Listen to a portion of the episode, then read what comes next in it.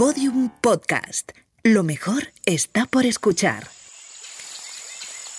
Hay que pensar que cuando, por ejemplo, paseamos por un bosque, el bosque en realidad, esos árboles, esas plantas, esas flores, incluso esas setas que vemos, es solo la punta del iceberg de toda la biodiversidad que hay en el bosque y que está en su mayor parte enterrada, está bajo tierra. ¿En qué consiste una planta bunker? Pues una planta bunker no consiste más que en, poner una planta que pueda albergar, un pulgón o, un insecto que no sea perjudicial para el cultivo principal, pero que a su vez eh, favorezca la atracción pues, de distintos depredadores y distintos parasitoides. Buena huella, episodio 4. Agricultura holística y cuidado de los suelos, cuando los insectos son los mejores pesticidas. Hola de nuevo, soy María Gómez. Esto es Buena Huella, un podcast para el que nos hemos propuesto traeros las mejores historias de personas que cambian de rumbo hacia una vida más sostenible. Si no es la primera vez que escuchas Buena Huella, ya sabrás que, que no estoy sola, ¿verdad, amiga? Verdad verdadera. Soy Carmela, vuestra inteligencia artificial de confianza, la más rápida y preparada. Sí, la más petarda también. Bueno, y, la que más sabe de cálculo de huella de carbono, eso es verdad. Hay que darte la razón cuando la tienes. Ay, Carmela. Muy buena película de Carlos Saura. ¿Sabes que ganó 13 premios Goya? Anda, bueno, que también sabemos de cine, ¿eh? Pero qué apañada es esta máquina, de verdad. En fin, vamos a lo que vamos, que hoy tenemos mucho interesante que contar. Y es que vamos a hablar de alternativas naturales a herbicidas, de insectos y de agricultura holística. Vamos allá. Jairo Fernández Quindós es ingeniero técnico agrícola. Su trabajo le llevó a desplazarse desde el norte de España hasta Almería. Allí dedica su tiempo y su esfuerzo a lo que más le gusta, estar en contacto con la naturaleza y, de paso, cuidar del ecosistema. Yo soy de, un pueblo del norte, concretamente de un pueblo de, la provincia de León, de Carracedelo, que se sitúa en el Bierzo, y bueno, estudié ingeniería agrícola allí y de hecho empecé mi vida laboral en, en mi propio pueblo, en una cooperativa, en, trabajando pues de frigorista en una, en una cooperativa hortofrutícola. Pero bueno, aquello no era lo mío. Yo estaba deseando pisar campo, estaba deseando participar en los procesos de producción. Y bueno, mi mejor amigo de la carrera eh, vino un día y sabía que yo no me encontraba a gusto en, en la cooperativa y, y me, comentó que había una oferta en Almería para trabajar como ingeniero técnico agrícola en invernaderos, gestionando unas explotaciones. Nos vinimos los dos, pues allá por el 2008. Y vamos, ha sido. Yo siempre quiero estar en contacto directamente con, la tierra, con las, con las plantas, eh, producir alimentos, que me parece que es uno de los oficios más bonitos, y, así me viene Palmería, desde dejando mi Bierzo natal. Luego ya, bueno, me he quedado aquí, me he casado con un almeriense y disfruto de, Almería, que es una tierra magnífica, una gran desconocida en, en, nuestro país. Si hay algo en la historia de Jairo que nos ha llamado poderosamente la atención, es su pasión por los insectos. ¿Se puede ser un enamorado de los bichos? A ver, reconozco que a mí esto también me generaba dudas, pero claro, es que si amas a la naturaleza, pues es que lo haces con todo lo que eso conlleva. Hormigas y saltamontes incluidos. Mi pasión por los insectos creo que viene de, mi primer trabajo, unas prácticas que hice en la estación de avisos de, de Carracedelo, precisamente, eh, un organismo que pertenecía a la Junta de Castilla y León y en la cual, pues bueno, hacíamos seguimiento de diferentes curvas de vuelo, de distintas plagas que afectaban a los frutales de pepita y bueno, ahí empecé a ver un poco eh, este mundo como algo muy complementario a, lo que es la producción, la producción de frutas y verduras, porque claro, empecé a ver eh, que había insectos que se comían otros, que había insectos que se parasitaban, y luego en la carrera es verdad que la entomología se me daba muy bien, me gustaba mucho identificar de hecho, bueno, ahora mismo me gusta divulgar mucho. De hecho, tengo una cuenta exclusiva donde divulgo información sobre diferentes insectos, interacciones. Y bueno, es que al final, eh, qué más ligado a la naturaleza que, que formar parte de ella y entender esos procesos. ¿Habíais oído hablar alguna vez de las plantas bunker?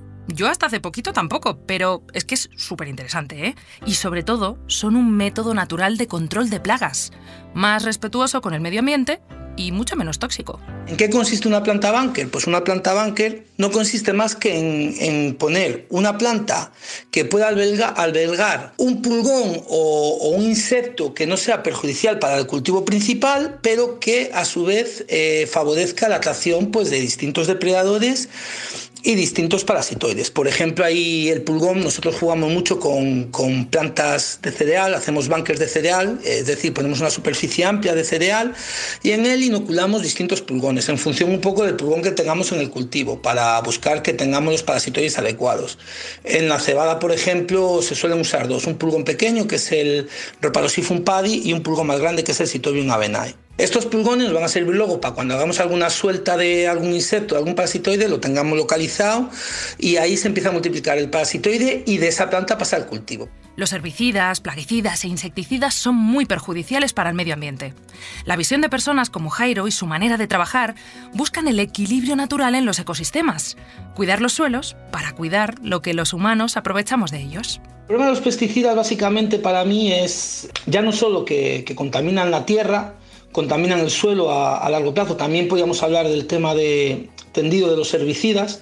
Al final a mí, por ejemplo, mm, el tema de los herbicidas me parece, bueno, me parece nefasto, eh, porque al final eh, muchos suelos se están erosionando. Nosotros aquí en la cuenca mediterránea somos conscientes del problema que hay de, pérdida de suelo y parte de los culpables de esa pérdida de suelo han sido los, los propios herbicidas. Ya no me voy a meter en la contaminación de acuíferos, que también la hay, y en la contaminación de, ese agua que luego podemos consumir nosotros. Al final estamos ante un tema bastante serio. En lo que te comentaba de los herbicidas, por ejemplo, esa erosión, eh, ¿qué provoca? Por ejemplo, pues el, el, matar esas cubiertas vegetales que son las que realmente hacen de sujeción del suelo. De nuevo, la lección que aprendemos haciendo buena huella es que no hay nada como volver a los orígenes dejarnos de tanta técnica moderna y observar un poco más y mejor a la naturaleza y todo lo que en ella habita. Es lo que se llama agricultura holística, que busca el beneficio medioambiental de manera sostenible. Eh, la visión holística se basa de eso, se basa un poco en, hacer una suma del todo, no, quedarnos en, procesos que pasan en nuestros agrosistemas eh, de forma esporádica, sino intentar entender eh, por qué pasan las cosas y cómo pasan esas cosas. Eh, tener una visión holística ayuda, básicamente porque es una visión global de nuestro agroecosistema. Es decir, yo me gusta llamar agroecosistema, siempre lo digo, porque eh, me parece una palabra más correcta, porque dentro de una explotación agraria eh, hay muchas interacciones que, pueden pasar inadvertidas. Sin esa visión holística, esa observación y, y ese intento de entender esos procesos, sería, sería imposible producir como producimos. Un, dos, tres, un pasito pa'lante, María. Eh, un momento. ¿Perdona? ¿Cómo? ¿Qué, ¿Qué has dicho? ¿Perdona? Creo que podría ir a Eurovisión, la primera inteligencia artificial que participa en el festival. ¿Qué te parece? Eh, me, me, parece, compañeros, me parece que se le afloja un cable, ¿eh? Pero bueno, ya que estás aquí, y para que hagas lo que se te da bien, que claramente no es cantar, te contaré algo. Para hacer buena huella hemos priorizado el teletrabajo. Algunas de las personas del equipo han trabajado desde casa. Menos desplazamientos, menos emisiones, ¿no? Correcto. Cada vez más estudios hablan del impacto positivo del trabajo remoto para el medio ambiente. Trabajar desde casa entre dos y cuatro días por semana reduce la huella de carbono entre un 11 y un 29%. Pues mira, no está nada mal. Un, dos, tres, un pasito para atrás. Madre mía, de verdad. Bueno, Los suelos no solo sustentan nuestras plantas de las que los alimentamos, sino que son la vida. En realidad esa es la vida. Eh, no podemos pensar que eh, necesitamos primero las plantas y les vamos a dar alimentos que lo depositan los suelos, sino que es al revés. Necesitamos suelos, suelos fértiles, que son los que van a permitir que se desarrollen los alimentos. Durante muchos años, durante décadas, nos hemos olvidado la importancia de los suelos. Los hemos tenido casi como un solo depositorio donde echábamos todos los fertilizantes, todos los minerales. Pensábamos que los suelos estaban muertos y en realidad lo que estábamos haciendo era matar a los suelos.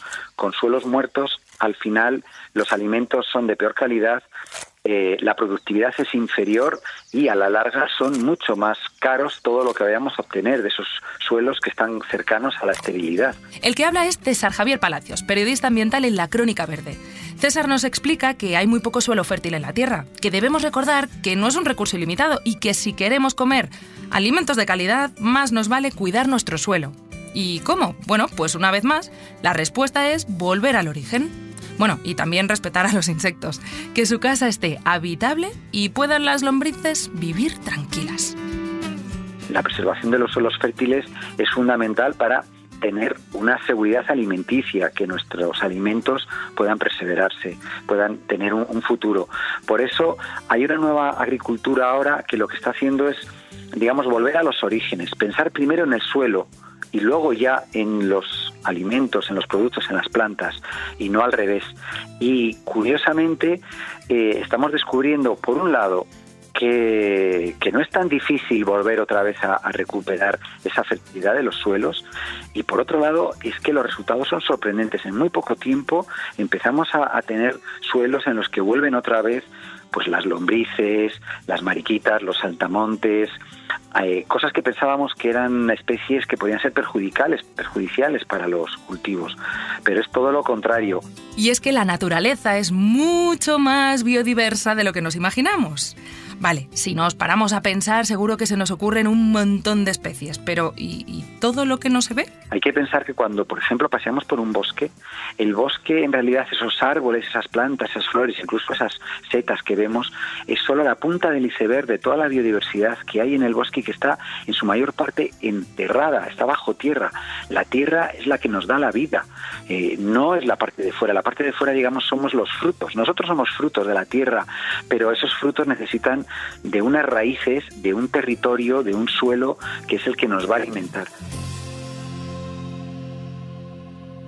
María, ¿cuál es la canción favorita de un gusano? Venga, va, sorpréndeme. Despacito, ja ja ja. Ah, que ahora también haces chistes. Y, y malos, claro. No sé lo que me faltaba. Hoy me levanté de buen humor, como ves. Ya, ya veo, ya. Aún así quiero saber más sobre tu ahorro de CO2. ¿Alguna otra buena acción que me puedas contar? Pues a ver, hemos medido muchísimo los mensajes de WhatsApp que intercambiábamos mientras trabajábamos en esto. Algo habremos ahorrado, ¿no? Sí, los mensajes de WhatsApp contaminan, igual que los emails. En este caso, habéis ahorrado 0,2 gramos de CO2 por cada mensaje no enviado. Ay, Carmelita, lo que me alegro yo de seguir dejando buena huella. Buena Huella es un proyecto de Naturgy